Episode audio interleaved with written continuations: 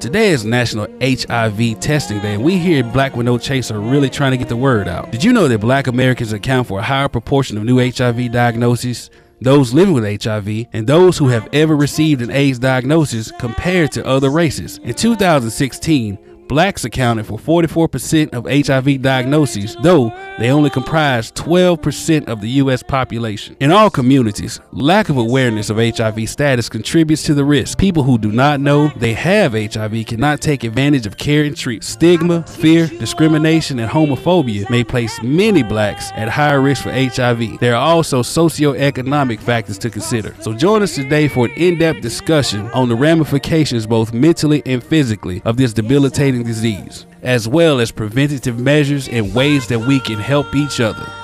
So please, tune in. You don't want to miss it.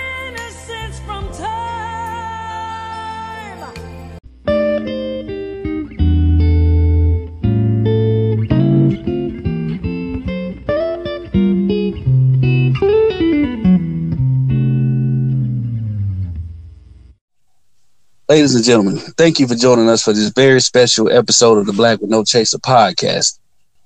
Uh, with today being HIV awareness testing, we felt that it was important to reach out to you, our fellow followers and listeners, with very informative information about this debilitating disease. Joining me today will be Dr. Colibri Jenkins, who many of you may remember from our mental health awareness uh, episode where she gave you so much valuable information. Well, she's back to once again. So, uh, Dr. Jenkins, welcome to the podcast once again. Thanks, Cyrus. Um, I appreciate being able to speak to the masses of such important issue. H- today is National HIV Testing Day, and um, as you so eloquently put in the commercial for today's podcast, we as African Americans represent about 44% of the new HIV cases that were diagnosed in 2016. And that's the year that we have the most up to date data for. And we say 44%, but we only represent about 12% of the general population. And when you look at the African American female population, um, in 2016, we comprised 61% of the new HIV cases, um, and that represented about 4,500 women in the United States being diagnosed with um, HIV. So, the reason that this is so near and dear to my heart is that um, as a psychiatrist, I treat mostly adolescents, and um, actually in the year 2015 and 2016, I started to treat a lot of young people who um, contracted HIV through sexual contact or IV drug use. Mm. And for me, it was a big deal because the vast majority of young people that I'd seen before had been people who had been born with HIV. But now we're in a different era where we have young people who are being diagnosed with HIV secondary to choices um, that they've made. And unfortunately, that's because um, we have not carried the mantle of educating young people about how dangerous HIV is the way that that education was thrust upon us. And some of that is because um, HIV is no longer a disease that kills you within a short period of time. HIV is now a chronic disease if you treat it appropriately. So I don't think that we do um, the community justice when we, we don't um, really stand on sex education and community programs that educate our young people about um, what HIV is, how you contract it, and what you need to do in order to protect yourself. Now, um, that that last line uh, where you said, you know, how you contract and what you need to do to protect yourself, made me uh, mm-hmm. think to to ask you, uh, what do you feel are the the major and, and even minor contributing factors to this to this epidemic that we're having. I mean, those numbers that you just gave out was just mind blowing. So, what do you think is is bringing all this about? So, um, a lot of it has to do with the lack of education. We do not teach sex education in the school systems the way it should be te- right. um, taught. We do not teach it in communities the way it should be taught. Sex is taboo in the Black communities. Talking about sex in the Black community is something that you do, whether that is heterosexual sex, homo homosexual sex, bisexual sex, whatever it is. Our eyes and acting as if it's not there is definitely when we are not getting tested and we do not know our status, that contributes because most often black people are having sex with other black people. When we are in small communities, that pool of sexual partners shrinks. So if you have one person who has HIV in that pool who does not know his or her status and they're having unprotected sex with multiple people, you are then contributing to infecting the already small pool of people who have, you know, who you have to choose from. So lack of education, not knowing your status. Um, and I think what most people don't realize is that if you have been infected with any STI, sexually transmitted infection, whether that's gonorrhea, chlamydia, chlamydia, trichomonas, um, hepatitis, even. If you have been infected with any of those, then you increase your rate of contracting HIV. That is because your body physiologically is now more susceptible to um, being infected by a virus because you have mucosal changes in your body. So, you know, a lot of people, you know, talking about being burned and it's, you know, you walk away from that, but you really don't. Your body, even if it's one of those STIs that can be treated and cured, your body still carries the effects of that um, long after the infection has cleared. So, not knowing your status, having um, a limited pool of sexual partners, um, having multiple infections of STIs, all of that stuff um, plays a role. And then when we get to bigger factors like poverty, when you're you you when you're of a lower socioeconomic status, you don't have access to the education that will help you understand what it is, how to contract it, how to prevent it. You don't, you know, have access to quality health care that enables you to be able to um, get detected early, link you to the types of treatment that you need, and retain you in those. Um, another statistic that that is that is very um, eye opening is that um, of the people who are infected, about 80% know. I would say 84% or so know that they have HIV. So that leaves wow. you 16% who do not know. So of that of that 20% who doesn't know, you know none of them are getting treatment. But of that 80%, only about 50% of those people end up being in sustained treatment. So wow. what that is is a little less, really 46%. So you have less than half of the people who know they're infected end up in treatment that is um, appropriate and long lasting, which means that now I have someone who's infected with a virus that started being treated then the treatment stopped. So what the virus did was it got smart. It mutated. So that drug that was successfully treating it at one time will no longer be effective when that person tries to go back and get treatment again. So that contributes to um, one that individual having a harder time being treated. But then if that individual subsequently infects someone else, they are also carrying that that mutated virus that is more difficult to treat. So you have greater than 50% of the African American infected population that is walking around not fully treated. Therefore, their virus is being mutated, which makes it just more and more difficult to treat it as it as it is transmitted to other people.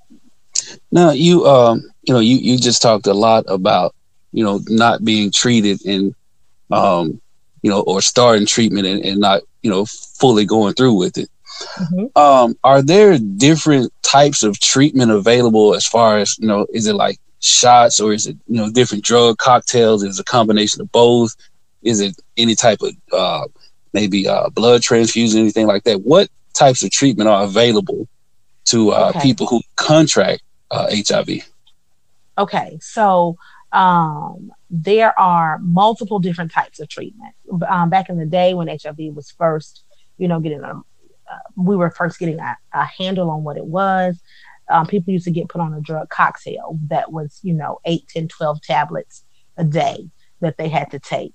Um, but now that has been um, now that has been reduced a lot to maybe um, one to three tablets a day. So it's still in the pill form. There are researchers out there who are working on vaccines um, to help treat, um, to help, I'm sorry, prevent um, people from being effect- infected with HIV. Right now, something that is um, a very big um, deal is a medication called PrEP. It's called, it stands for pre exposure prophylaxis. So, this is a medicine that people who are at high risk would take every single day to prevent them from becoming infected with HIV. And um, PrEP has a 90% sex rate, success rate in reducing the risk of infection in people who would have contracted HIV sexually, and a 70% success rate in decreasing the risk of um, transmitting the disease in people who are IV drug users. So you might say, well, you know, who is the person who needs to, you know, take PrEP? Um, high risk individuals are defined as people um, who are in non monogamous relationships with HIV negative persons or people who are HIV positive and have a suppressed viral load. That simply means that they've been taking medications for long enough that um, if you were to test their blood, you can't necessarily detect any active virus replicating. So that's one segment. Then you have um, people who have male partners who have had sex, anal sex, um, or have not used a condom or have an STI. So that's a male partner who's had anal sex, is not using a condom, or has an STI. You would be a candidate for PrEP. And then um, the last category is women um, heterosexual women who are involved with people and are not using condoms or they are having sex with people who have unknown sexual histories. So those are the candidates for people who um, for people who could be taking PrEP, which is a prophylactic medicine. You do not have HIV yet, but you are in a high risk of infecting HIV. So they put you on these medicines to keep you from contracting it. And again, it's a 90% 90% success rate um, for people who are contracting it through sex and a 70% success rate for people who are contracting it through IV drug use. So, um, you know, uh, just like, you know, we talked about in the uh, mental health podcast, you know, we talked about certain stigmas, you know, associated with, you know, mental health in the black communities. And I, I'm pretty sure it's a lot of stigma associated with HIV and AIDS within the black community uh, as well. I remember, you know, growing up, um, and and I, I, know it was was wrong then, but so many people really didn't know about it. But you know, I was growing up being taught that it was a, a, a gay man's disease. You know, that the only way you catch it if you had uh, unprotected sex with a man. And we are seeing now, even you know, a few years back, uh, that's really not true. Um, what other stigmas associated with this disease have you come across that you can address to uh, inform everybody? So homophobia is a huge, huge, huge um, barrier. It is a, it's it, the stigma associated with homophobia is is is amazing. And like I said before, in the black community, just talking about sex periods, that is stigmatized in the black community. So we don't do that. Fear is also um, something that's that I believe is is a huge issue, a stigmatizing thing in the black community. It's almost as if you know you've heard the people say, "Oh, well, I was fine until I went to went to the hospital. Now I have high blood pressure and diabetes." Well, you had those things before, you just didn't know. So again, we want to close our eyes to it and ignore and hope that it goes away. So fear, homophobia, um, the stigma that's associated just to talking about sex, all of those things, um, poverty as well, as contributing factors to how we get ourselves in a situation where um, we are being adversely and disproportionately affected by HIV when we look at other communities. even other communities of color. You know, sixty one percent of you know the new cases in in in 2016 were African American women. 19% were white, 16% were Latino. So even though we have seen a, a, decrease in the rate, like between the years of 2011 and 2015, there's a 20% decrease in the rate of individuals, of Black women infected with HIV, but there's still this huge disproportionality when it, when we're looking at white women versus black women versus Hispanic women. So we've still got a long, long way to go. Yeah, um, you know, you, you said something a little, a little earlier um, about people saying, you know, how we say, like you just said, we, we go to the hospital. I didn't have these problems until I went to the hospital. Mm-hmm. Um, and one thing I noticed about our community, you know, black people in general, we have this this feeling that we can just pray it away, you know. Yes. And I, I don't know how, you know, many times my, my grandmother used to say, oh, baby, just pray about it, you know. Um, and and we we have become so so reactive instead of being proactive when it comes right. to a lot of things, whether it be like you said, diabetes, high blood pressure, mental health, AIDS, HIV. So, mm-hmm. you know, what um, what would you suggest to, to to someone who who feels they may be at risk or um, th- or thinking they're at risk who who should they contact first? Well, the first thing you want to do is know your status. You know, I, I think I think about having the conversations. You know, I would I would ask, well, when was the last time was I, when was the last time that I went and got an HIV test? And I'm thinking for me, myself, Colibri, Dr. Jenkins, when was the last time I had an HIV test? And when I was preparing for this, I was like, oh my God, I haven't had an HIV test since I gave birth to my kid who was about to turn five. But then I thought, mm, nope, I had one February of 2017. It is June of 2018, which means I am behind. Which so the question is who should be who should be tested? If you are sexually active, you should be tested. Okay. If you are a sexually active person who has an HIV positive partner, you should be tested every single year. If you are sexually active and you are engaging in sexual relationships with partners of unknown HIV status, you should be tested. If you have had more than one sexual partner since your last HIV test, you should be tested. If you have shared needles or traded sex for drugs or money, you should be tested. If you have had an STI in the last year, you should be tested.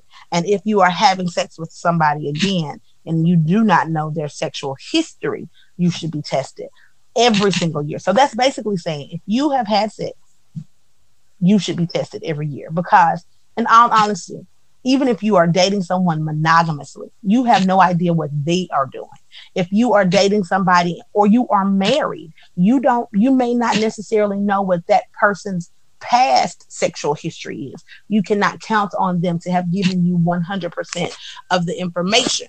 So it's up to us to make sure that we are doing that. Oh yeah, I, I definitely agree with that. Um, uh, one one thing that that I did want to ask you, um, because you, you mentioned earlier about you know you're now dealing with with young teenagers, kids basically, who have HIV and AIDS, who you know contracted it through through sex instead of you know being born with it or whatever. Um, what type of um, what type of, of mental stress and anguish have you you know noticed in, in people with hiv like the severity of it? Um like does it does it cause depression? Uh does it increase the odds of suicide? What have you seen um from the mental aspect of it when it comes to this disease?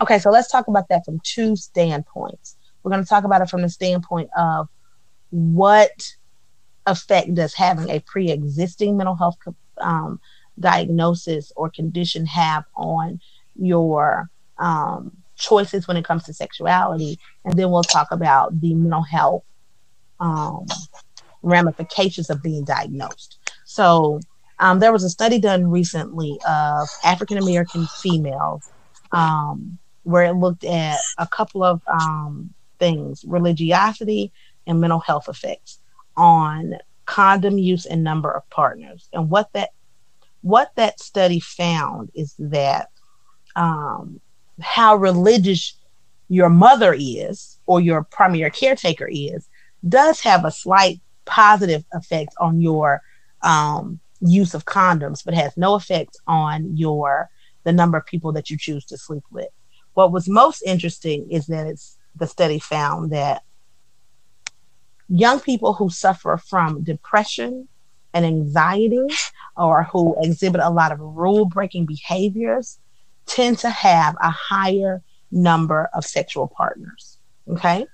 So, your depressed kids, your kids who are anxious and worried about what people will think of them, your, your young people who are um, acting out and breaking rules all the time, these are young people who are having sex with a greater number of people. Okay. You would think that girls who maybe are a little bit aggressive or um, a little more a little more violent, may hang out with the boys more, which may lead to them having a greater number of sexual partners. But what was found is that those young ladies who are more aggressive actually have fewer number of sexual partners. So we do see that if you suffer from depression, you suffer from anxiety, that you are more likely to make decisions that put you at risk for um, contracting an STI or HIV in the long run by increasing the number of um, sexual partners that you have had. Now, for young people who are diagnosed with HIV, what kind of ramifications um, have I seen with those young people?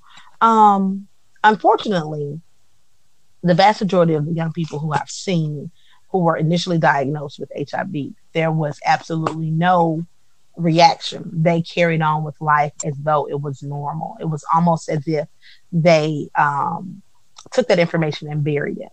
Um, but in the long run, six months to a year after those young people have had that diagnosis, um, I see a lot of anxiety. I see suicidal thoughts. I see um, depression. I see um, self injurious self injurious behavior where they're cutting or they are um, burning themselves with cigarettes. So you do have a lot of adverse effects, and I think that this also comes from the fact again we don't talk about sexuality. So if we're not talking about if you're having sex, we're definitely not talking about what to do if you've been diagnosed with a sexually transmitted infection. Um, so those young people are less situation on their own initially, and because they're dealing with it on their own, have negative consequences.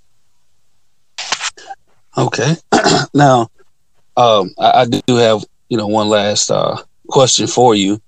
Um, you know, and it, it, pretty much pertains to uh, like help available.